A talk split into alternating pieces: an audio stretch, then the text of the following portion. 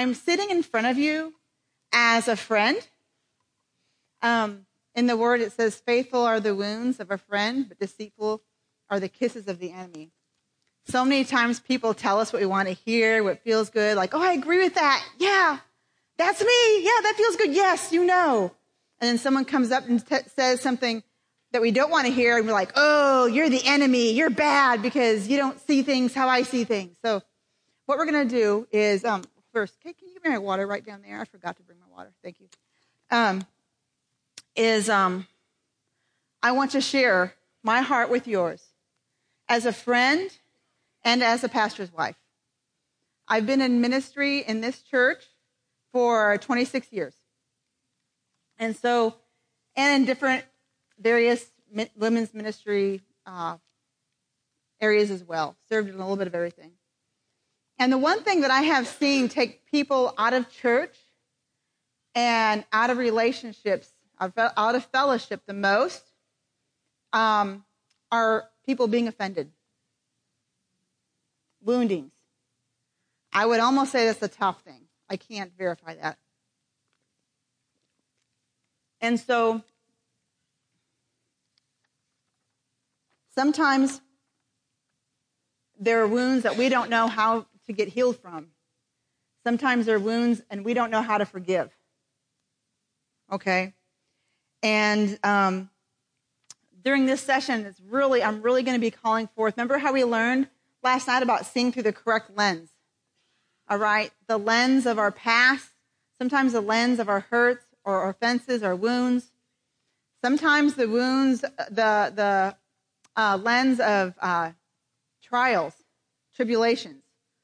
Cloud our lenses so we don't see, we see them in just the normal, everyday uh, lens. You know, we don't, we can't see that instead of seeing them through the Word of God. So that's what we're going to go through today. Are you ready? Are you ready? Amen. Okay. Um, some of the fences that we go that we hold on to, they are real. You know, they, they are legitimate hurts. Like you have been wronged. So in everything I'm saying, I am not trying to tell you that you were hurt, you were wrong, you were wounded, you're going through this trial, it's your fault. Um, you should get over this. Like, I am not at all trying to say that. That is not it. But what we do need to do is see our wounds, see what God's doing, and seeing Him through the cross. Amen? Okay. So, what are we as a church called to do? Not like this particular body, but a church immediately we think about Matthew 28, 19 that says, when Jesus says, go and make disciples, right? Oh, that's what we're called to do as a church. But if you go to John 21, 15, when Jesus says, Peter, do you love me? And he says, yes, Lord. You know I love you. And he said, then feed my lambs. And he repeated that. Peter, do you love me? Yes. You know I love you. Then feed my sheep. And then he asks again, Peter, do you love me? And Peter is beside himself. Yes, Lord, I love you. And he says again, feed my sheep. But what he asks them is really interesting. He says, do you love me? He was wondering, he was asking and pointing out the love factor. Sometimes we miss that. Do you love me? And we wonder, love? Like, yeah. And see, Jesus demonstrated his love. He, with his disciples, he took them through love. He showed them how to love. He walked them through all, all things of life. So the thing is, is do you love me? Before we can go on, it's do you love me? Let's look at Hebrews 12, 15. And we're going to just kind of put that on pause because it will tie in in a little bit. Hebrews 12:15 it says look after each other so that none of you fails to receive the grace of God. Watch out that no poisonous root of bitterness grows up to trouble you, corrupting many. Sometimes our identity is so rooted, rooted in being offended. And it's not just that, but it's poison. It's a poisonous root of bitterness. And with some of our lives, we've gone, we've just had thing after thing after thing after thing, and we're just so used to being hurt and wounded that we don't know how to escape it. And wherever we turn, it just seems like it attacks us again. And then there's times when we go through things, we just don't know how to walk out of that. So it says, look after each other. You know, it takes relationship to look after each other. You know that? It takes relationship. That no one fails to receive the grace of God. So when we think of grace, and I said this a little bit last night, and I want to review this, and it is on page seven of your notebook, this definition. This is the word that when you looked up grace to define it, it's like charis, as if you were to say it. I practice. Charis. Grace is one of the first definitions. It's that which affords joy, pleasure, delight, sweetness, charm, loveliness.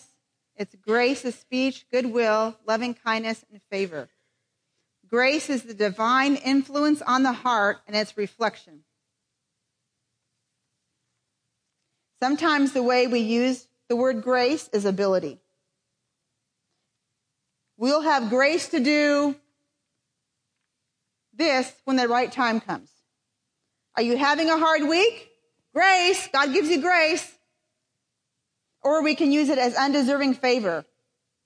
By God's grace, you have been saved. It was only by God's grace I got out of a speeding ticket. Like, whoo, got out of that one. That's God's grace right there, you know. Or sometimes like, or I don't know how that happened. Woo, that was God's grace. Sometimes it's our own will. Oh, it's only by God's good graces that I can even make it to church. Or it's like, by God's grace, I'm going to be there, you know, kind of like a more authoritative, you know, scary thing. But when we see it as, as defined as that which affords joy and pleasure, we can see the Father's heart and what that grace is rooted in. That it's more than just ability, it's the joy and the pleasure that He sees over us. That is which carries us on.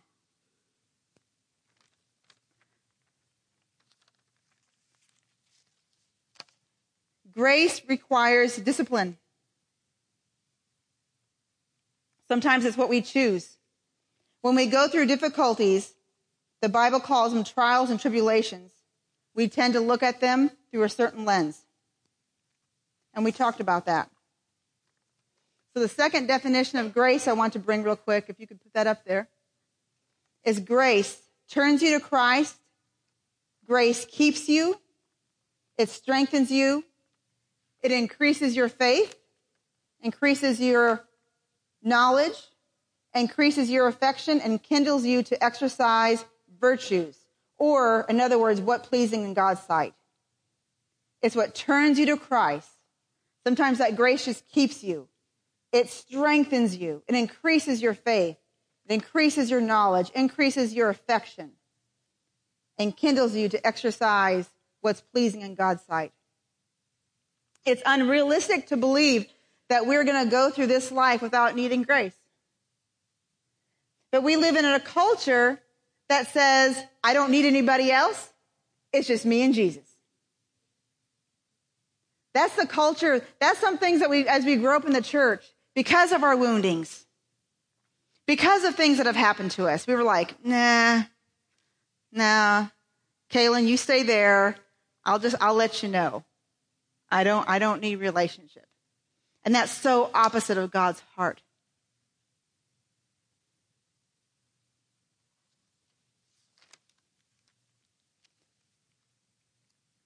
We need grace in everything. We can't do this Christian life without it. We can't walk according to his word without grace. Sometimes we try, don't we? Okay. Sometimes I try. I'll personalize this. I don't need you. Michelle, I don't need you. I'm fine by my own. We pull away. We separate ourselves.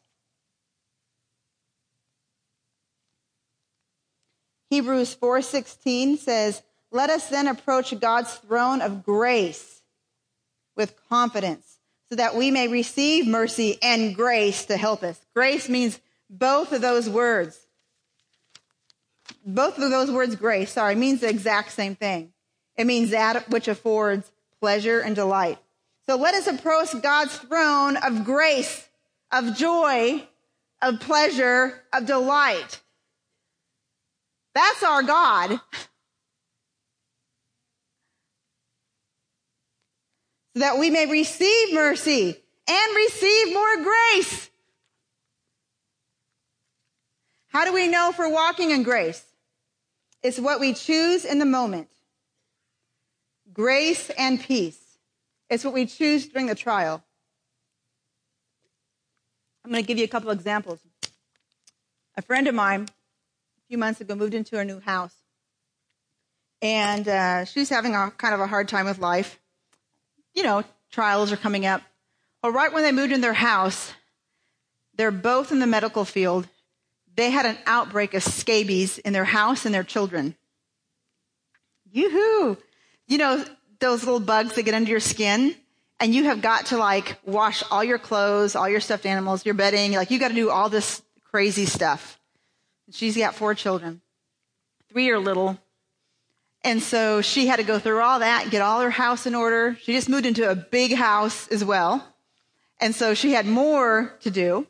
So she got that done. She had to stay away from, you know, people so she wouldn't give them scabies. It's important. Thank you for that. So the next weekend comes along and she's like, Lisa, you're not going to believe this.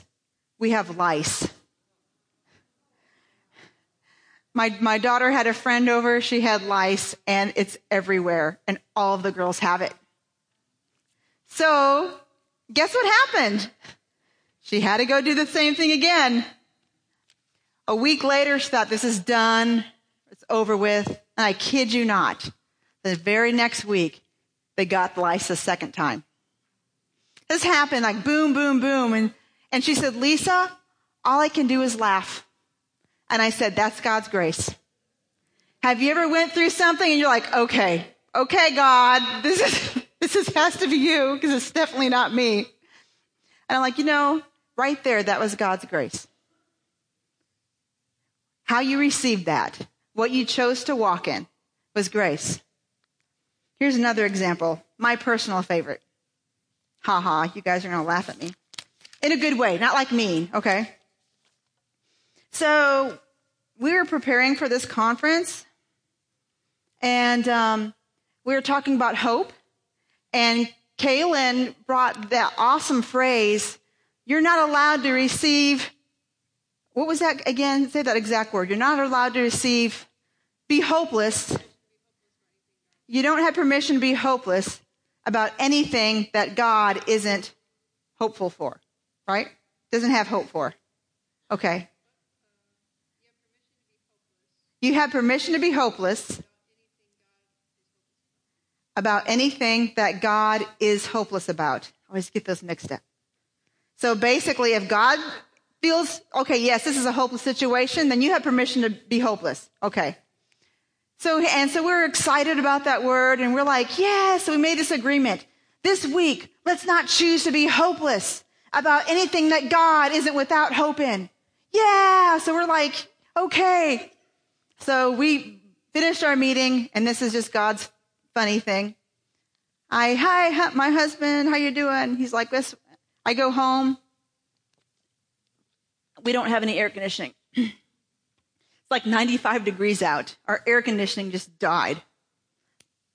I'm like, oh, Jesus, you really are helping me here, aren't you? Okay. You know, and we've got two, we have two young kids in the house. Trying to think if Grant was there. So we have three, but two small, smaller ones, like, let's say, uh, 10 and 12 at the time. And I'm like, yeah, we don't get to be hopeless about this. So, right? And so, um, we have someone come in and they are going to fix it. Um, they say, yep, it's all done. We got your air conditioning fixed. Good. So we're getting ready to go home and, um, we have, we had a meeting here at the church and CJ said, Lisa, I have some bad news for you. it isn't fixed and it's 90 degrees in the house. And there's no wind, there's no breeze, there's no nothing. And um, during that time, I was teaching horse riding lessons. And I was out in the heat for the, a lot of the day. So it was very important that I cooled off so I could do my lessons in the morning because I worked outside. And I was like, oh my goodness. And right there, I'm like, you know what? I choose not to be hopeless about the situation. And you think, oh, yeah, that sounds real good, Lisa. Yeah, it's 90 degrees in my house with no breeze, with two children and two big old lab dogs. So we come to church and I'm like, you know, I'm going to remain hopeful in this situation. I, you know what? I'm just going to believe that there's going to be this cool breeze that comes through our house and it's going to cool off and it's just going to be a miracle. It's going to be awesome.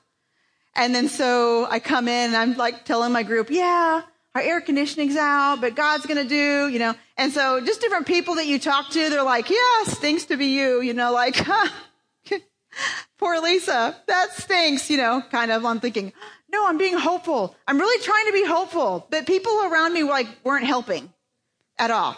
What are you going to do? That's horrible. I could never sleep in that heat because that's so awful. You get sticky. Are you going to rent a motel room? What are you guys going to do? This is awful. And I'm like, I'm being hopeful because Jesus is going to come in with a cool breeze and he's going to cool my house down. okay. So we go home and, and we remember that the church has some apartments that are air conditioned. So I'm like, hey, yeah, we could do that. We could just come into town, get a good night's rest. I could go back out to the house tomorrow morning and do my lesson. Yeah, sounds like such a great idea. There's one problem with that. My husband was not like buy in. You know, he wasn't like, that's a great idea. He said, you know, let's just go home and see what happens. I'm like, yeah, we're going to go home and see what happens. And in my mind, I'm like, which means we're not staying. Like, we're going to pack our bags and we're going to leave. So that's just kind of how I think sometimes. I'm sorry. I know you guys are perfect wives. I just am not always. So we get home and it is like peel your clothes off and they're sticking to you. Like, you know, you have to peel them because the sweat on your legs. And we came from an air conditioned vehicle into the house and immediately was like, oh my goodness. And we got some really big fans. I'm like, CJ, we can't do this. And of course, the kids, it's so hot, mom. I can't do this, mom. Can we go to town? And my heart's like, oh, inside I want to say, yes, dear, we'll go into town. But I didn't, I didn't say anything. I wanted to. So wanted to. And I said, you know, honey, it's just really hot. And we got into our, you know, clothes, tank tops, shortest shorts you could find, you know, just like, just, okay. And I said, hon, the kids are really bad. They're just, they're not happy. They're crying. And they're literally, they're just bawling in tears. We can't do this. He's like, Lisa, let's give it a chance. Let's put the fans on. Let's give it a chance. I'm like, I don't want to give it a chance. I want to get into my air condition. And I wrestled with it for a little bit. He went out and all happy and sat in his chair. And I'm in the bedroom going, Lord, this is not fair. I do not want to be in this house, and I don't want my kids crying because they're out there crying. And all of a sudden, it's like, hope, Lisa. You don't have permission to be hopeless about anything that I'm like, but this is my babies. You don't understand. And I'm miserable too. And I need to sleep. So I, uh, okay, Lord, I'm going to give it some time. I'm going to listen to my husband. And I could have argued. I could have really wrung him out. I could have. I could have gotten my way. I just, I know how to do that. Okay. As women, you know, I know how I could have pushed him and pushed his buttons to get us out of that house because it was that miserable. But I chose not to. I said, okay, God, I'm going to choose you. I'm going to choose to remain in your great, your grace and your joy and your pleasure and your goodness and your kindness. I'm going to choose that, okay? So we sat down in our living room. Fans are blowing right on us. And I'm like, okay, Jesus, okay, okay. Kids had to sleep in there. And anyway, so we sat there for 30, 40 minutes and I didn't think I was going to get tired. But after a while, I'm like, you know, I'm starting to get sleepy now and I'm not quite as sticky. So let's just try to go to bed and see what happens. So we went to bed. We had a fan in on us. Our windows are open. It blowed on us, you know, all night long. I slept the whole entire night. I woke up the next morning when the sun comes up around 6:30, which is a miracle by the way. I am not the morning person, okay, y'all? So the Proverbs woman that says, you know, she rises before, like I'm not that part of the Proverbs woman, okay? And you know what? Jesus still loves me and I'm totally fine and sanctified in Jesus name. Okay. I wake up at 6:30 and I feel cool. And one of the things that I love to have in the morning is coffee. I don't drink like a pot. I just like the smell. I just like that one cup just to enjoy. I just enjoy that. I'm like, God, I'm not going to be able to have my coffee because it's going to be too hot. I woke up and I'm like, you know, I feel okay. And I walked in the house and there was a cool breeze in the house. And I thought, you know, I think I can have some coffee. So I got some coffee. It was getting a little sticky out. I went out my door there's a big shaded area right on my steps. And I sat down, and there was such a cool breeze, I almost got chilly. God's grace. I never would have experienced that measure of grace had I fussed at my husband and got my own way. I never would have. And I had the most peaceful time with the Lord that morning. His presence was so tangible. And I, I would have missed it. I would have missed that part of the, my relationship with him. But I would have got my own way because I would have been right. Right? There are other things that we can choose besides grace. And I know Kay read a whole bunch with her poverty mentality. I'm sorry, it's not her poverty mentality. That was bad.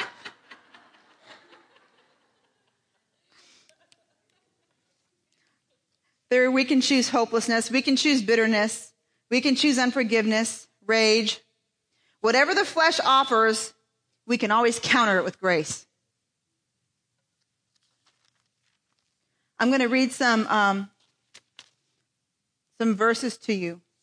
There's quite a few, but as we go through them, I want you to be thinking about situations and your lens through the cross, through the Word of God what the word says versus what our feelings say. Are you ready? And they're going to post them because I bet they have every single one. In Jesus' name. Okay. James 1, verse 2. People are like, oh no, thank you, Lisa. It says, when troubles come your way, consider it an opportunity for great joy. That joy is like exuberant celebration. Wow, y'all aren't like, like feeling me. when troubles come your way, says to count it all joy or consider it an opportunity for great joy.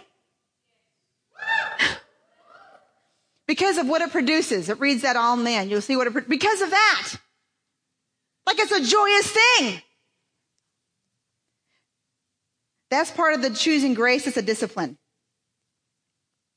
Hebrews, I want you to go, let's go to Hebrews 12, 6 and 7. And I'm just going to, sometimes, this is ESV? Okay. It says, the Lord disciplines the one he loves. Ow. And chastises every son or daughter whom he receives. It is for discipline you have to endure. God is treating you as sons or daughters. For what son is there whom his father does not discipline if you are left without discipline? It talks about discipline. The Lord disciplines the one he loves. Let's go down to uh, 12, 11. The next one. Hebrews 12, verse 11. No discipline is enjoyable while it's happening. It's painful. But afterwards, there will be a peaceful harvest of right living for those who are trained in its way. No discipline is enjoyable while it's happening. It's painful. But afterwards, there will be a peaceful harvest of right living for those who are trained in this way. Sometimes submitting to grace, submitting to God's word's a discipline. Like we have, like we have, we choose it. It's a choosing. I choose to receive grace, although my body is screaming at me right now. 2 Corinthians 12, 8 through 10. Do we got that? Did I put that one down there?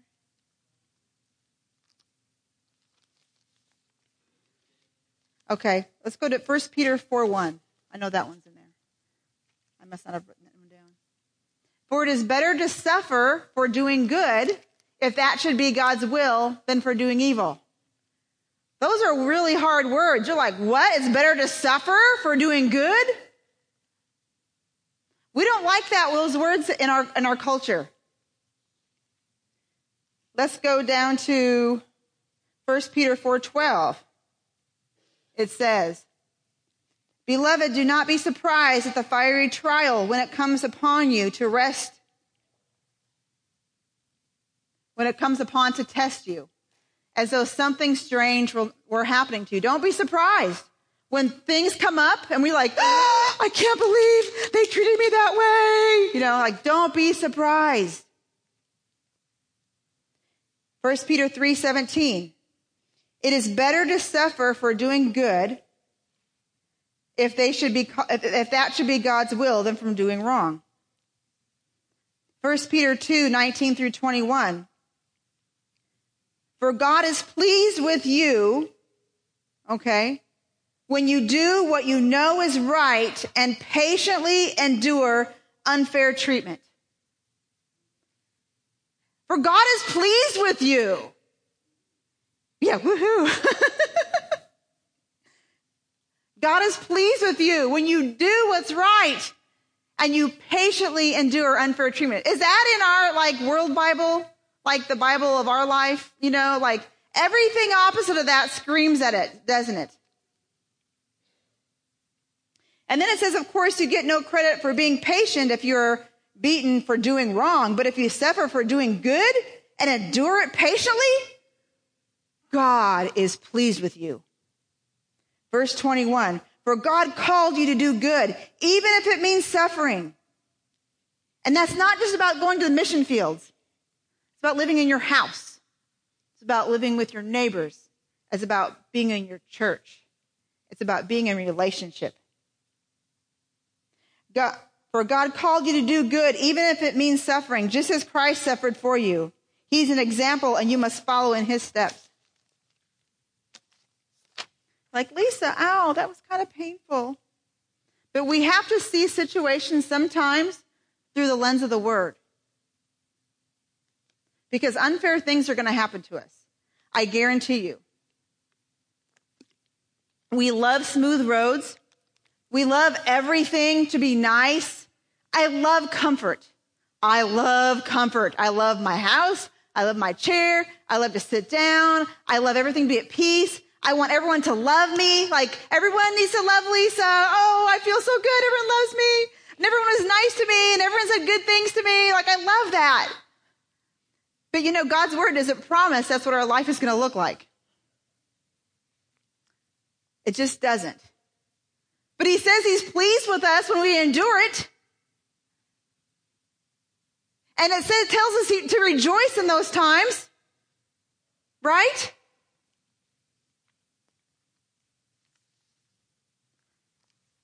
So a few of the points for the past few months, um, the Holy Spirit just gave me a few phrases to write down. And um, and I just kind of wrote these things down. So these are little nuggets of wisdom from a pastor's wife. Sometimes we get so familiar with our ashes, we think they're normal. Whenever you go through a traumatic time, either emotionally or physically, our normal, our normal gets reset. And the way we and the way you've learned to cope or function now becomes normal. when we go through trauma, we go through something really hard, and we do whatever we can to cope and to get through it. Our lens gets refocused, and we think, oh, this is the new normal. This is how I should look at everybody. I'm not going to trust anybody anymore. Oftentimes, we expect others to do things the exact same way as we do them. We believe everybody should see life the exact way that we see life. We want people to be Jesus to us, but we can list 10 reasons why we're unable to be Jesus to anyone else. When we believe a lie, we are activating a type of faith. Have you ever seen that? Like if someone, like let's say, I'm like, you know what? Sheila's mad at me. She didn't tell me, but the way she's been looking at me, she's, she's mad. And I know Jesus and Jesus speaks to me, so that's truth. And then Sheila walks by me and she does this. And I'm like, see, I knew it. It's true. And she's like, oh no, I was in deep thought about the health of my parents. And I'm sorry I didn't see you. Wow. Well, so there goes my lie. Okay. There goes my propheticness. When we believe a lie, we are activating a type of faith. It's important to locate the lie, speak the truth against it, which is God's word. Then true faith will have its perfect work. I feel like Sheila's mad at me, but I choose to love Sheila even though she feels that way. I will not let her feelings come between my feelings of her, like not loving me, come between our relationship. My friendship's that valuable.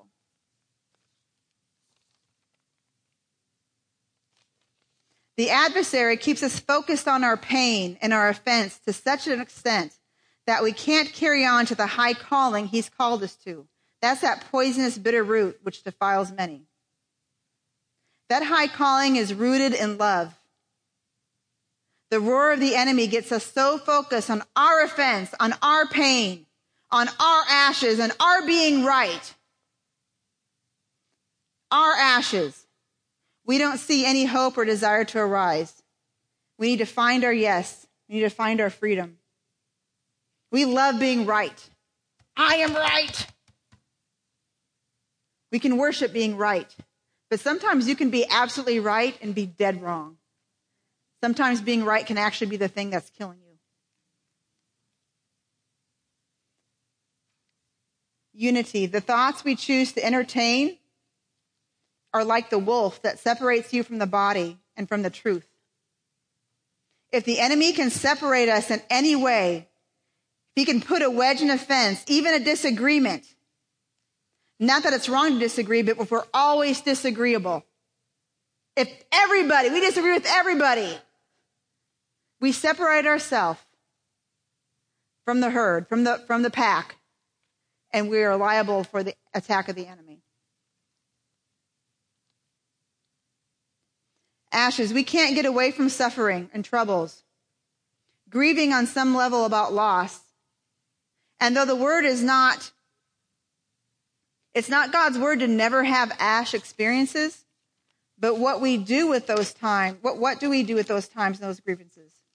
We think it's God's will to never have anything come up. But we have to choose what we are going to do when things do come up, when things do arise.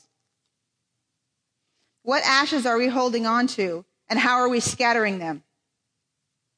Do we tell everybody else about our ashes? about our offenses? Do we feel like we need to share the love with everybody? Don't go to Sheila. Now, I love Sheila. She knows that, so I'm picking on her. Because, you know, she has a false spirit. And I tell that to you, and then all of a sudden, all you can see is, yep, don't go to Sheila. Oh, don't trust Sheila. No. See, I even saw it too, Lisa.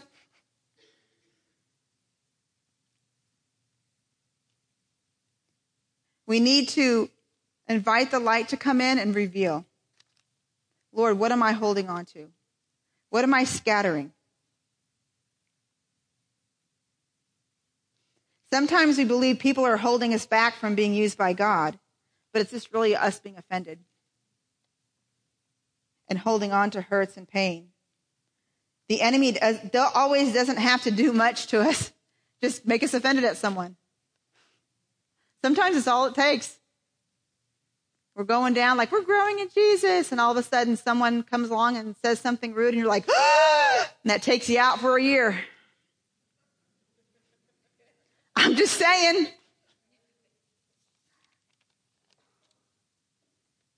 The thing that you're defeated by is the thing that is robbing you of your potential. The spirit of offense cries, the cross was not enough. The cross was not enough. The spirit of love lays down her life for those she loves. The spirit of offense screams, I am right, and I need to be validated by being right. When the spirit of love covers a multitude of sins, it's no longer about us being right. The spirit of offense says, You owe me, and you must be punished until I get what I believe I deserve. I'm mad at you, and I'm going to get you until I feel better that you've suffered enough. The spirit of love says, Jesus paid the price and took the punishment for everyone's sins. Our job is to forgive. Offense is rooted in fear. And it says, perfect love casts out fear. So I'm just trying to open some things up for you ladies. I don't know about any of your experiences. If you've told me I forgot, I'm not up here going, oh, I know what Sheila said to me last night, so I'm going to tell that. Like, I'm not thinking. Write down what is your offense. Maybe it's with God. Maybe you need to learn how to heal. Maybe you need to learn how to see your pain through the lens of the cross. And now that I ripped your band aids off, I have good news. Kalyn's going to come up and heal us.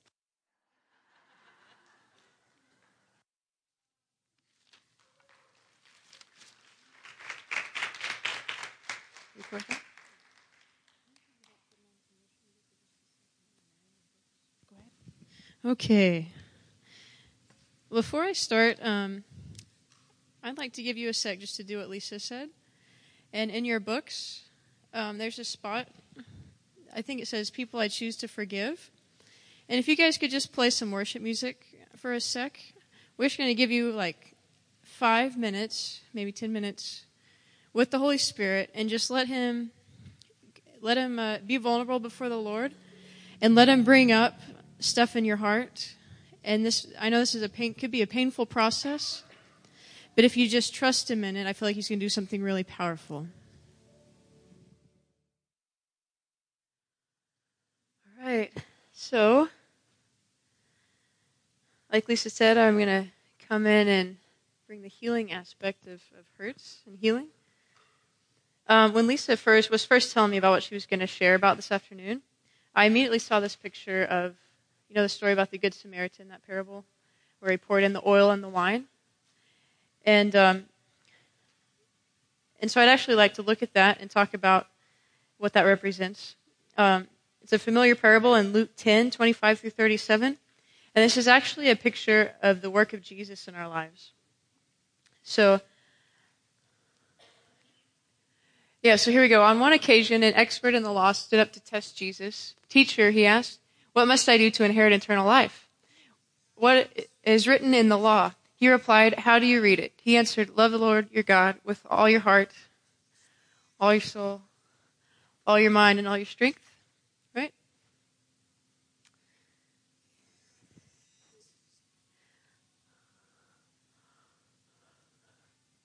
It's a Good one.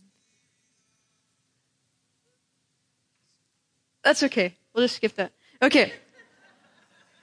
No worries. That's my fault. I don't have a PowerPoint ready. Okay, so let's just, I'm just going to talk to you this through. Everyone knows that parable, right? About the Good Samaritan, the man that was going along the path, fell among thieves. Uh, the Good Samaritan came and helped him, heal his wounds. You guys know that, right? Okay, well, verse 30 in that uh, the traveler who fell among thieves um, represents us because uh, the thief in the garden, because of the thief in the garden, Abraham fell, or, or Adam fell, excuse me. Because of the thief in the garden, Adam fell. Uh, verse 30b says, They stripped him of his clothes and beat him and left him half dead. So that, um, they stripped him of his clothes, beat him, and left him half dead. That's the threefold curse of the law. So poverty, sickness, and spiritual death. So stripped him of his clothes is poverty, beat him is sickness and pain in our body, and half dead is spiritual death. Um, half dead represents the spiritual death we are in before salvation. So we walk around in our physical and soulish life, but our spirit is dead before the cross, right? Before we accept Jesus. Um, so the, the Samaritans were dis- the despised people because they were half breeds. And so Jesus was both man and God. He was half breed. So Jesus is actually the Samaritan. Um, so let's see, in verse 33, Jesus, the Good Samaritan, ministered to the man's needs. He bandaged his wounds and poured in oil and wine. So, bandaged his wounds uh, represents healing that threefold curse. Poured in the oil uh, was of the Holy Spirit for salvation, and the wine of the Holy Spirit is an infilling where we identify with his power. So, verse 34 says, When he put the man on his own donkey, talking about the Samaritan, or Jesus, um, he brought him to the inn and took care of him. So, Jesus takes care of us in our temporary dwelling here on earth. So, verse 35 the next day um, he took out two denarii and gave them to an innkeeper. Look after him, he said, and when I return, I'll reimburse you for any extra expense you may have. So, that represents Jesus paid the full price of the cost of our sin, past, present, and future. Okay, verse 36 and 37 uh, says, Which of these three do you think was a neighbor to the man who fell into the hands of robbers? The expert in the law replied, The one who had mercy on him. Jesus told him, Go and do likewise. So Jesus chose and champions mercy.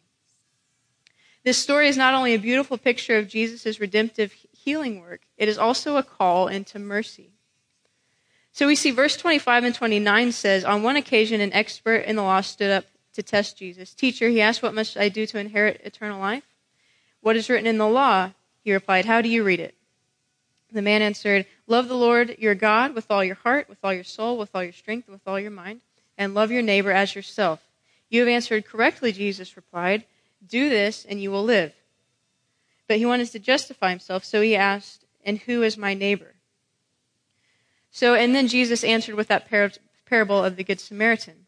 So, if we are the traveler in the parable whom Jesus healed, paid for, and had mercy on, and if we are to love our neighbor as we are loved, and we are called to walk in the mercy of the Good Samaritan. So, with the oil and the wine that the Holy Spirit has poured into our wounds, we are equipped for mercy. So, I want to talk a little bit about mercy and forgiveness, because forgiveness is one of the greatest things that brings our healing. So, the first thing I want to talk about is do not take revenge. So, Romans 12, 17 through 21 says, Do not repay anyone evil for evil be careful to do what is right in the eyes of everyone. If it is possible, as far as it depends on you, live at peace with everyone. Do not take revenge, my dear friends, but leave room for God's wrath. For it is written, It is mine to avenge, I will repay, says the Lord. On the contrary, if your enemy is hungry, feed him. If he's thirsty, give him something to drink. In doing this, you'll heap burning coals on his head. Do not be overcome by evil, but overcome evil with good. So God says, do not take revenge. That's a pretty explicit statement. Explicit meaning very clear and complete, leaving no doubt about the meaning. So he says, It's mine to avenge, I will repay, says the Lord. So avenge, the avenging is taking care of the wrongdoer. Repaying is taking care of the victim, or a return of what was lost or stolen to the rightful owner, or the person who was wounded. So uh, the dictionary definition of avenge is to harm or punish someone who has harmed you or someone or something that you care about, to take vengeance for on behalf of, or to exact satisfaction for a wrong by punishing the wrongdoer. Repay means to pay back, to give or inflict in return of, or requital, uh, to compensate or recompense. So the New King James that version of uh, that verse that I just read says, "Beloved, do not avenge yourselves." But rather give place for, to wrath. For it is written, Vengeance is mine, I will repay, says the Lord. So God says, don't take that vengeance on yourself. All right. So if God says that he will avenge and he will repay, how did he do that? Well, the avenging work was completed on the cross. The cross completely, or it did the cross completely pay for our sin. From anger to murder, from looking lustfully uh, to full out adultery, what was it all paid for? Matthew 5 so, shows us the true breadth of sin that was paid as Jesus raised the bar for what righteousness really looks like. So remember, he said, if you're angry with your brother, you've actually committed murder. You know, he kind of, he raised the bar on that. So we know that the cross completely paid for all that sin. That entire expanse from the smallest to the biggest, it's all taken care of on the cross, right? So we would probably answer, yes, it's all paid for. For me, yes. For other people, of course. But what about the people that sin against you or someone that you love? Was their sin paid for on the cross too? When we forgive, we are agreeing with the work of the cross. Jesus' death and resurrection paid the full price for all the sin of all mankind, past, present, and future, and he broke the power of death and sin. When I am wounded and working through forgiveness, I can picture Jesus on the cross in between me and the person who hurt me. Their sin was taken care of on the cross. So you may be thinking, but you don't know what's happened to me. They owe me for all the pain that they've caused and for what they stole. Yes, I'm sure they do, and that is actually true. Galatians 3:1 says, "You foolish Galatians, who has bewitched you? Before your very eyes Jesus Christ was clearly portrayed as crucified." I would like to learn just one thing from you. Did you receive the Spirit by works of the law or by believing what you heard? Are you so foolish? So, this is the simple gospel that sin cannot be paid for by works. The only true redemptive work was accomplished on the cross. So, I applied this simple gospel to my own sin when I received Jesus. I fully understood yes, it is a debt that I cannot pay. Nothing I could ever do could pay for my sin. Now, why would I expect others to pay me back? They are equally unable to pay for their sin. Nothing they could ever do could pay for the hurt. That's why human vengeance is never truly satisfactory. Hebrews 9, 16 through 22 says, And without the shedding of blood, there is no forgiveness. So I don't want that person to repay me. I choose and accept God's repayment. When I forgive, I am surrendering my right for that person to personally pay me back. I apply the avenging accomplishment of the cross to their mistake, sin, or even intentional painful actions, and I release that person into God's mercy and my decision to give them mercy. In faith, because I know that God repays way better than they ever could. So we know that God keeps no record of sin. 1 Corinthians 13, 4 through 7 says this. And as I read this, remember that God is love. So love is patient, love is kind, it does not envy, it does not boast, it's not proud, it does not dishonor others, it's not self seeking, it's not easily angered, it keeps no record of wrongs. Love does not delight in evil, but rejoices with the truth. It always protects, always trusts, always hopes, always perseveres. Love never fails. So by reading that, we know that God keeps no record of wrongs. So Psalm 130, 3 through 4 in the Message Bible, this is one of my favorites. It says that if you, God, kept records on wrongdoings, who would stand a chance? As it turns out, forgiveness is your habit, and that's why you're worshipped. Romans 8, 38 through 39 says, For I am convinced that neither death nor life, neither angels nor demons, neither the present nor the future, nor any powers, nor height, nor depth, nor anything else in all creation will be able to separate us from the love of God that is in Christ Jesus our Lord. So if God is good and God is just, how is it that he can keep no record of my sin? If he is just, wouldn't justice be required, or wouldn't justice require that my sin be avenged? Yes, he says, It is mine to avenge, I will repay. So the avenging work was accomplished on the cross. God keeps no record of sin because it's already been paid for. Before the world was created, he already had a plan that would take care of sin forever. Revelation 13:8 says the lamb who was slain before the creation of the world, and 1 Peter 1:17 through 23 says since you call on a Father who judges each person's work impartially, live out your time as foreigners here in reverent fear. For you know that it was not with perishable things such as silver or gold that you were redeemed from the empty way of life handed down to you from your ancestors, but with the precious blood of Christ, a lamb without blemish or defect. He was chosen before the creation of the world, but was revealed in these last times for your sake. Through him you believe in God, who raised him from the dead and, and glorified him, and so your faith and hope are in God.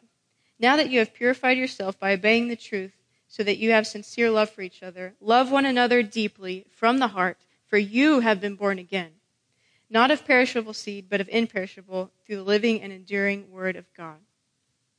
So once a debt is paid in the natural, if I have student loans or something and I have debt, once that debt is paid, there's no reason to keep track of the amount owed anymore. It's paid for and done. Right? You can release that debt once it's paid for. So don't you think God has a reason for not keeping track of our sin? I don't think it's because he is forgetful or lazy or irresponsible. no, he doesn't keep track because as soon as we sin, Jesus' blood cries out mercy. Hallelujah. I've paid for that sin already, he says.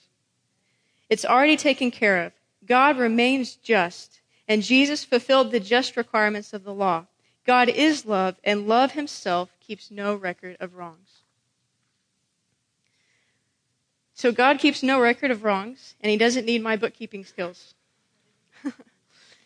so I can be free myself and not worry about keeping track of other people's wrongs. The cross has already avenged the wrong, and I can trust in God's repayment plan. So the next thing I want to talk about is heavenly places. We talked about that a little bit this morning, about um, the picture of, of God as judge, and that Jesus is pleading mercy for us because of his blood.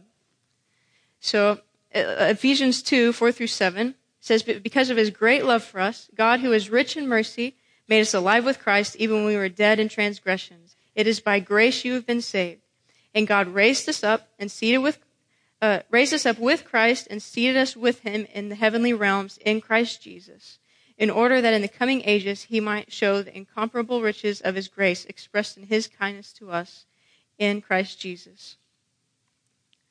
So, to increase the brevity of this passage, we must first read the preceding verses to grasp the context. So, this is kind of a long section, but it's really important. So, Ephesians 2 1 through 10 says, As for you, you were dead in your transgressions and sins, in which you used to live when you followed the ways of this world and of the ruler and the kingdom of the air, the spirit who is now at work in those who are disobedient. All of us also lived among them at one time, gratifying the cravings of our flesh and following its desires and thoughts.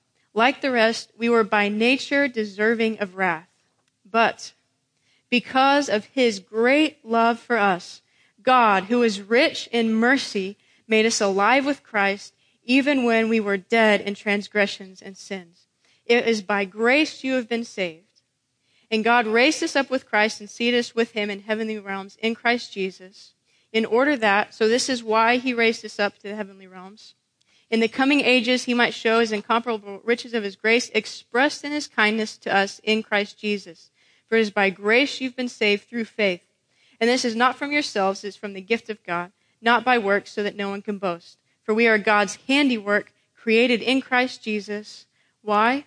To do good works, which God prepared in advance for us to do. So, why did God raise us up and seat us with Jesus in heavenly places?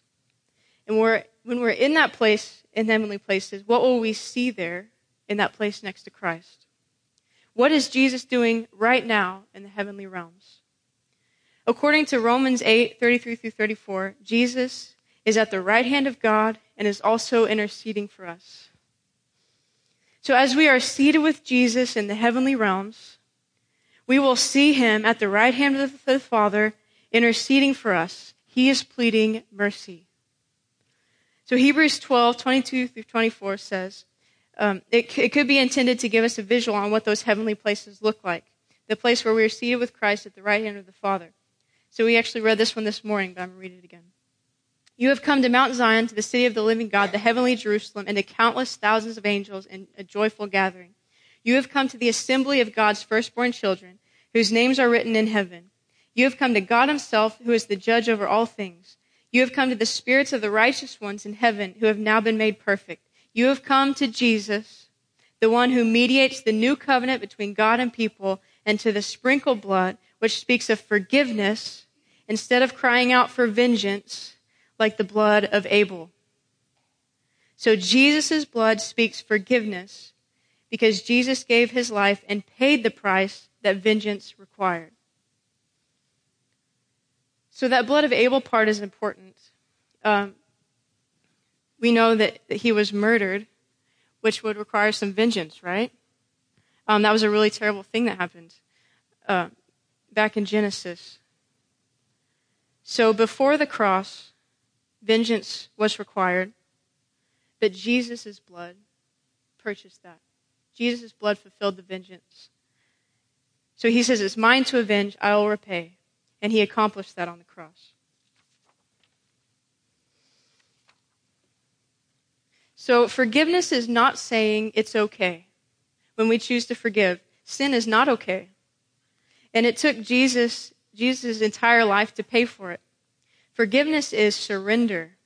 Forgiveness is surrendering our hurt to the complete work of the cross. So the cross accomplishes healing also. So we know by his stripes, by his wounds, we have been healed. So the cross accomplished forgiveness and restoration, my healing. So he heals my heart.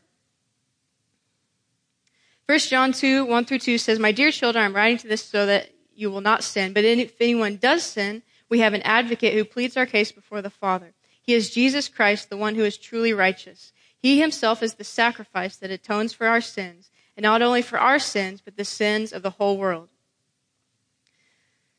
So, like I said, Jesus is in heavenly places pleading mercy for us before the Father. And because he is Jesus Christ, the one who is truly righteous. So, so this, this verse in, in 1 John really is sort of the thesis of what we're talking about. So it's saying, I'm writing this to you so you will not sin. But if anyone does sin, so just in case that happens, which, you know, it's a possibility. just in case that happens, we have an advocate who pleads our case before the Father, which is Jesus pleading mercy in the heavenly realms, right? So he is Jesus Christ, the one who is truly righteous. He himself is the sacrifice that atones for our sins, not only for our sins, but the sins of the whole world. So, whenever I am hurt, and whether it's sin or not, hurt only was a product. Hurt was a product of the fall, right? There's no pain in heaven. Um, in the garden, there was no pain, right? God has a perfect, full life plan for us. So the cross redeemed our redeemed all of it. So when I'm hurt um, and someone sinned against me, I can picture myself in the heavenly realms with Jesus and I'm like, okay, Jesus, what you're doing right now is you're pleading mercy for that person. And I see your blood that he, he spilled on the cross. And I know that only that pays for what that person did. So I surrender my rights for that person to pay me back because Jesus' blood is the only thing that covers sin. That's the gospel. So I apply the gospel to my life and to the people who hurt me. Now, forgiveness is a very powerful thing because um, whenever you, you know, that, that uh, I think it's in Psalms, it says that people who are in debt are slave to the borrower. So that means that the person that they're enslaved to has authority over them, right? So whenever you have an opportunity to release forgiveness, you are actually in a place of authority over the person that hurts you in this sense that you have the, the opportunity to be able to forgive them. That because they owe you, you have the decision for mercy or to require the debt, right? And so, in, from that place of authority, we can say, I choose to forgive. I choose to agree with Jesus. And that is a powerful place. And I've seen it time and time again in my life be the very thing that releases that person into freedom with God. Um, so I, uh, I had a, a, season in my life where I, I, spent a lot of time forgiving my dad, my earthly dad, um, for various things. And um, I was very intentional about continually forgiving him. And there was this one point where I just, sometimes it's a, a process, which this was, so, and sometimes there's that moment when you're like, oh, yes, I fully release it now. I think it might be kind of like chipping at a mountain. You know, you chip at the mountain and then there's finally the place where it breaks apart. You know, well, that happened with me in forgiving my dad. And I'll never forget that experience of truly forgiving him. And I was pleading mercy for him. Well, it wasn't just maybe two months after that. Um, we had this event here at the church that he came to. And he responded to the altar call and gave his life to Jesus.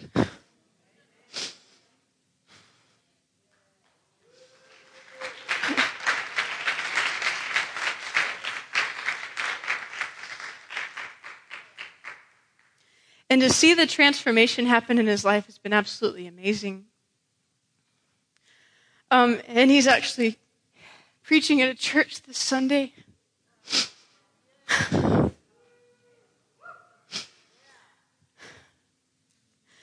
but I had a choice. I could have required vengeance from him.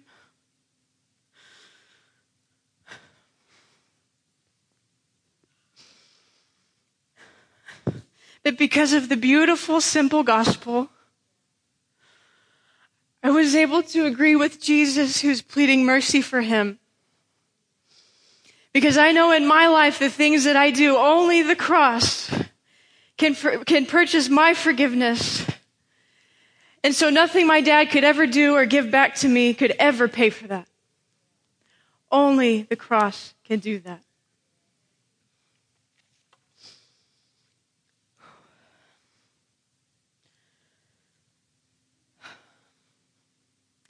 So, in that list of people that, that you wrote,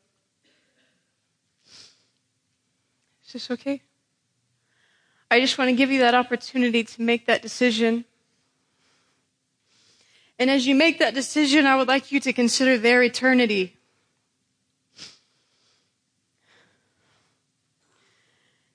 Is your receiving vengeance worth their eternity? Because the vengeance that you would require out of them would, would not fulfill you. I can promise you that. Because only the cross takes care of sin.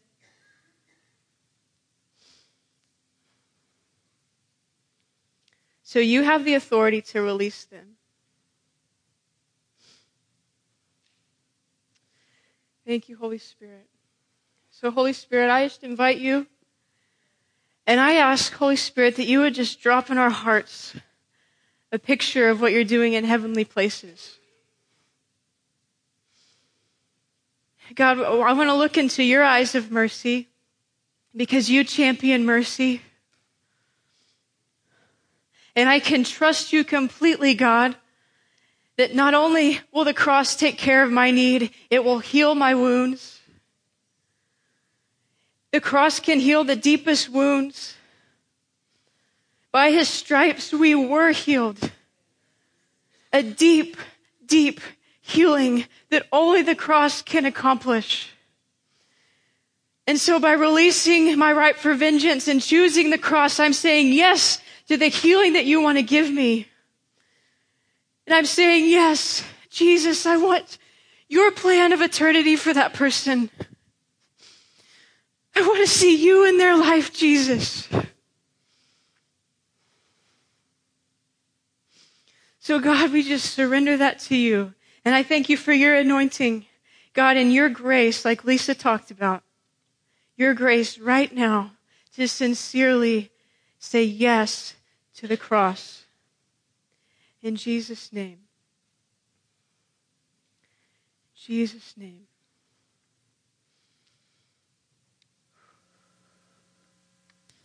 Ooh, thank you, Jesus. Hallelujah.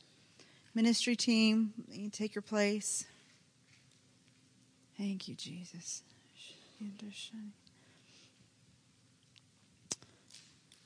Yeah, so this is for some of you. I know you are going to need someone just to help walk you through this.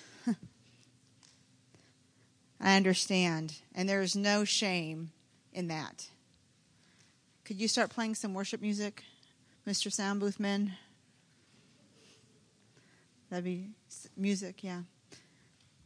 And there is no shame in like, and we, that's what the body of Christ is for. It's for to go to one another and say, okay, here's my mess, and I need you to help me in my mess. Like, help me process this. Will you pray for me? I invite you to do that. I invite you to do that. What an honor to be well for this these uh, tender hearts, just for, to allow Holy Spirit to heal those. And what an honor and privilege it is just to be a part of that. Can I just say that? What an honor it is for me and for Kalyn and for these ministries just to be a part of your healing and part of your arising. And that's what forgiveness is as well. It's part of our arising. So let's go ahead. Let's go for prayer. Let's go to Jesus.